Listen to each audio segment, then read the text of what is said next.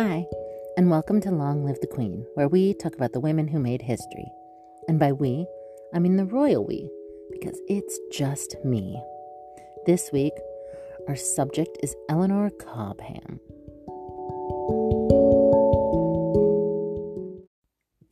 Eleanor Cobham was born in 1400, the youngest daughter of Sir Reginald Cobham and his wife, Eleanor Culpeper. Also, the daughter of a knight. We don't know much about her childhood. We do know it would have been a comfortable country life. She was the daughter of a knight, so she wasn't a noble woman, but they were fairly high up for commoners. She would have not been at court much, but would have always known when she got older she would either marry a knight like her mother had, and her grandmother before her, or gone to work as lady in waiting for a noblewoman and possibly find a husband that way. Finding a husband was the goal, because for a daughter of a knight, finding a husband and having babies was the only goal. In 1422, at about the age of 22, Eleanor, who still wasn't married, lost her mother. As the youngest daughter, her choice would have been to stay and care for her father or get a job. So she went to work in the household of Jacqueline of Hainault. Jacqueline was a controversial figure at court. She had married twice before and was still married to her second husband, but was attempting to get it annulled with the help of the English. She was an honored guest at English court, but this would have possibly been a temporary job. Jacqueline wasn't English. She was in England asking for help. It was very much a low position at court. Lady of an indefinite guest? But it would have been exciting for the daughter of a knight with little experience at court. Eleanor was settling into her court life when unexpectedly the king died. He'd been on a revenge tour in France after the death of his brother Thomas when he got ill. The king was still relatively young, in his thirties, and he had only one child, a baby, named Henry, who was now King Henry VI. The king is dead. Long live the baby king. Eleanor's boss, Jacqueline, had received an annulment that was really only valid in England. But that was good enough for now. The baby king's uncles were running the country for their little king nephew, and both of them were still single men. Duke John was the 33 year old regent in charge of things abroad, the war effort, and the army mostly. He was also the heir presumptive of England, meaning he was next in line to the throne after the baby until the baby king presumably grew up and had his own children. His brother, Duke Humphrey, was the 32 year old Lord Protector of the realm, in charge of stuff at home in England, the baby king, and his young, newly widowed mother and the council, and the next heir after his nephew and his older brother. These uncles had two jobs to protect their nephew so he could grow up to be king on his own, and get married and have children, just in case the baby king wasn't able to fulfill his destiny as they saw it because they were the last surviving sons of King Henry IV. Both men took their jobs as being the king's uncle very seriously. They both married the following year John to 19 year old Anne of Burgundy as part of an alliance against France, and Humphrey to 22 year old Jacqueline of Hainault, Eleanor's boss. Humphrey was the logical choice for Jacqueline. Her annulment to her still living husband was only valid in England, and Humphrey was in charge back in England, where he spent the majority of his time. But this marriage had happened in secret. Eleanor would likely have known as one of Jacqueline's ladies. She probably would have helped her prepare for her secret wedding. And not having a lot of experience at court, she would have understood that it was being kept a secret, but she probably wouldn't have understood all the complexities that came with a secret royal marriage. Later that year, when news of the marriage came out, it was quite the scandal at English court. The royal duke's wife was married to someone else already, and she was pregnant. Eleanor's boss received a letter of denization. That isn't a thing anymore, but at the time it was legal proof that England recognized the marriage, and if any children were produced from the pairing, they would have legal standing in England as official noble children, despite their mother's other marriage in mainland Europe. In order to protect her place, she would still have to get her annulment recognized in the rest of Europe. This would have been a complicated process. aided with the help of royal lawyers, but also with the support of her ladies. To complicate things, there were still two popes. The Western Schism had created a situation where England, Italy, and Bohemia followed Pope Martin in Rome, and most of the rest of Europe, including France, Spain, and Scotland, followed antipope Benedict XIII. Um, For Jacqueline's annulment to be recognized in Europe, she would need an annulment from both popes. There was a lot of pushback, and Jacqueline decided to join her husband in Gloucester while it was worked out. Her household, including Eleanor, would have relocated. This was when Jacqueline had a miscarriage. It was a superstitious time. This miscarriage would have been seen by many as a sign from God that he did not agree with this union. But for now, Jacqueline and Humphrey were still trying to make it work. They traveled to Calais and then Hainault to have Humphrey recognized as Count of Hainault. Eleanor probably would have gone with them as a member of Jacqueline's household, possibly the first time she'd traveled to Europe. A European count, if you remember, is the same as an English earl. Humphrey was already a royal duke in England, but he wanted some European clout as well. But Europe didn't recognize their marriage as legal yet. It is unclear when it started, maybe in Europe or maybe just after they returned to England, but Eleanor had started a relationship with Duke Humphrey, the husband of her boss, Jacqueline. It was probably started as a duke's job perks. He would not only have been allowed to have a mistress, but he would have almost been expected to have a mistress. His wife's ladies would have been the most convenient, as they would always be around. And since they worked in the household, they would be seen as loyal and probably keep it a secret. Eleanor was an easily accessible and trustworthy mistress. Eleanor was beautiful, intelligent, and ambitious, and Humphrey was cultivated, pleasure loving, and famous.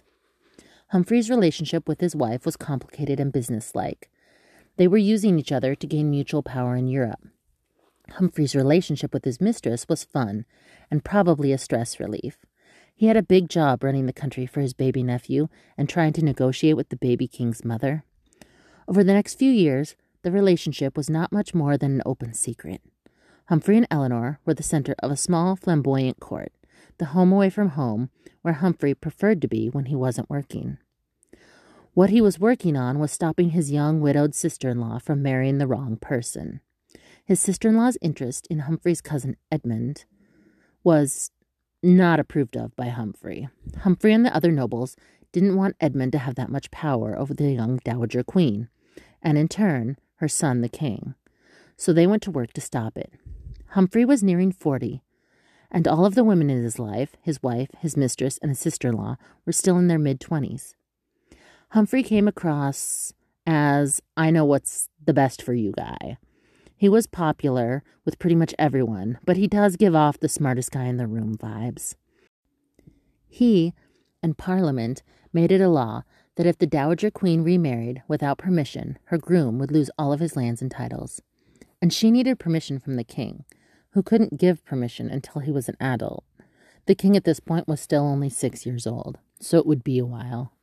And this law scared off most suitors not willing to lose their power and money, including Humphrey's cousin Edmund.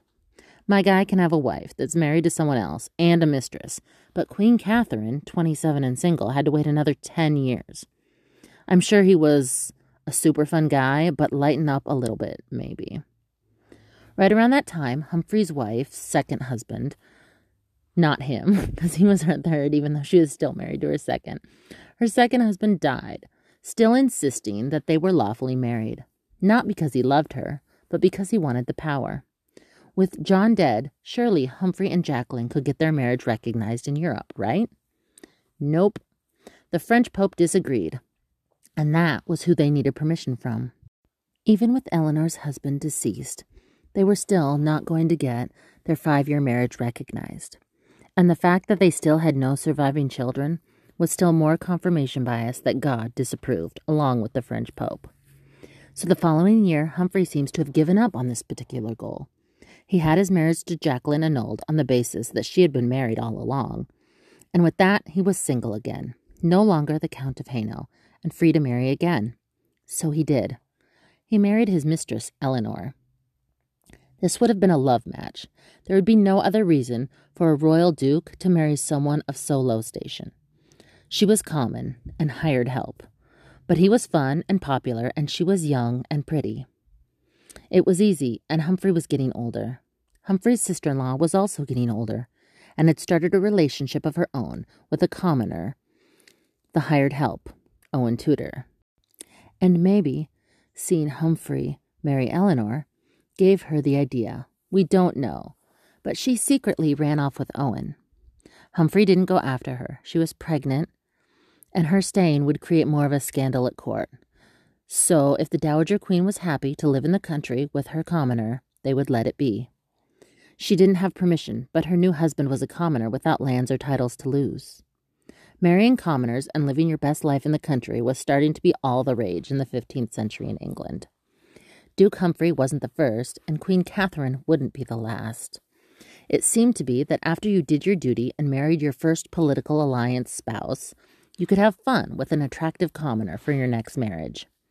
These were two of the highest ranking nobles in the country, and they were setting a very obvious example. Humphrey and Eleanor continued enjoying their almost hedonistic mini court, where fun was the only thing on the menu. Humphrey may have been having a bit of a midlife crisis, and Eleanor had gone from a lady in waiting to a foreign countess to a royal duchess of England. Things were looking up for this daughter of a knight. She may have had children, but we don't know. Humphrey had two illegitimate children, and they may or may not have been Eleanor's. We don't know who their mother was, but they were never made legitimate, and Humphrey probably could have made that happen if he had wanted to. It is possible they weren't Eleanor's. It is possible they were Eleanor's, but Humphrey, being the smartest guy in the room and the one who knew what was best for everyone, may not have thought that they should have been legitimate with their common mother. He may also have been looking out for his nephew, who would have a hard time transitioning from an infant king to an adult king and didn't need any competition, even if that competition did come from Humphrey's own children. Maybe Humphrey had a mistress again. Now that his old mistress was now his new wife, a royal duke's got to do what a royal duke's got to do. However, King Henry was still only about 11. He was only a child and had no children of his own. His heir was his Uncle John, now in his mid 40s and still childless. So, because of this, John's heir was his brother Humphrey, the king's other uncle, also childless if we are only counting legitimate children. England was one bad flu season away from having no one to run the country. John's wife Anne was back home in France. She was helping with the trial of Joan of Arc. She was 28, and we don't know of what exactly, but she died. Plague is always a good guess, probably illness at least. As a woman, it wouldn't have been war. She didn't have children, so it wasn't childbirth. But we will get more into that when Anna Burgundy has her own episode. So, of the next three men in line for the throne, only one of them had a wife, and none of them had legitimate children. And they were living in a world where a 28 year old woman who was otherwise healthy could just die and it wasn't even so shocking that they wrote it down. They were just like, meh, it happens. John didn't waste any time. He was aware that he was currently the heir presumptive of the moment, and he wasn't doing his duty in supplying heirs. So the next year, he married a teenager named Jacquetta of Luxembourg, a European noblewoman and an appropriate wife for a royal duke and heir presumptive. But that wasn't to be either. Just a couple of years later, Duke John died at the age of 46. John and Jacquetta did not have any children. 45 year old Humphrey was now the heir presumptive. He needed to live at least long enough to make sure the king had children, but that hadn't been something the Lancastrian men had succeeded at. Of the four Lancastrian brothers combined, they had one legitimate child, King Henry. He was the king and only legitimate child in his generation. His mother had nieces and nephews, but they were French and in line for the French throne. With the Hundred Years' War still ongoing, England didn't want to give France a reason to come for them. But King Henry, though he had been king for 14 years now, was still only 15. And the very next year, the young king's mother died. She had been living with her husband, Owen Tudor, out in the country. They had six more children together, but Catherine had died at 35 in childbirth. The king was now 16, and old enough to be king on his own. Obviously, his uncle was still playing a major role in the running of the country, and the closest thing to a father figure that King Henry had. He was also still the heir to the throne. This may be why his wife might have made a mistake. Eleanor had consulted astrologists about the future. Understandable. In the 15th century, astrologists were considered extremely reliable, and the young king was still single, and her husband was nearly 50 and the heir to the throne. Unfortunately for Eleanor, the astrologist predicted that the young king would suffer a life threatening illness the next year. This was a problem. This would have been seen as her plotting the death of the king. The astrologist had put Eleanor in a very bad position. To make matters worse, word got around that the king's death had been predicted. I don't know what idiot was spreading the rumor around, but it was stupid and dangerous. And word got back to the king. And the king was worried. So he got his own astrologers, and they found no evidence that the king was in danger. So the king's astrologists had a, at least some common sense enough and a healthy sense of survival to say, "No, bro, you're good. You're you're fine." But that meant the other astrologists were either lying or plotting against the king. So an investigation was launched, and it led straight to Duchess Eleanor. Eleanor had fled to Westminster Abbey for sanctuary just in time. She had been charged with witchcraft and necromancy. Exaggerated? Almost for sure. But she had entered sanctuary, so she couldn't be tried. She did, however, submit to a religious trial. Eleanor was examined by a panel of religious men whilst in sanctuary, and she denied most of the charges, but did confess to obtaining potions from a witch. Her explanation was that they were potions to help her conceive. Eleanor and her fellow conspirators were found guilty. Eleanor had to do public penance in London, divorce her husband, and was condemned to life in prison. On three market days in November 1441, she was forced to walk barefoot to three churches. Market days were chosen because they were busy to maximize the humiliation. Think Cersei from Game of Thrones, shame, the shame walk. The marriage of Eleanor to Duke Humphrey was ended through an imposed divorce, stripping her of her titles and rights to any of the Duke's wealth. A sentence of perpetual imprisonment was imposed. Eleanor, though, was gaining sympathy amongst the commoners. Just a few months prior, an unnamed Kentish woman had met with Henry VI at Blackheath and scolded him for his treatment of Eleanor, saying that he should bring her home to her husband. The woman was punished by execution. Humphrey retired from public life. He himself was arrested on charge of treason in 1447, and he died three days later, probably either from poison or a stroke. The king had since married, but remained childless, and for now at least, England had no obvious heir if something happened to the king. The generation before him was gone, and the generation after him hadn't started yet, and he was the sole survivor of the Lancastrian line. But more about that in another episode. Eleanor, daughter of a knight, turned lady in waiting, turned mistress, turned royal duchess, turned indefinitely imprisoned woman. And prison is where she would remain until she died on the 7th of July, 1452, at the age of 52. She was survived by no one that I know of. Even if both of Humphrey's illegitimate children were hers, they had both died while she was in prison.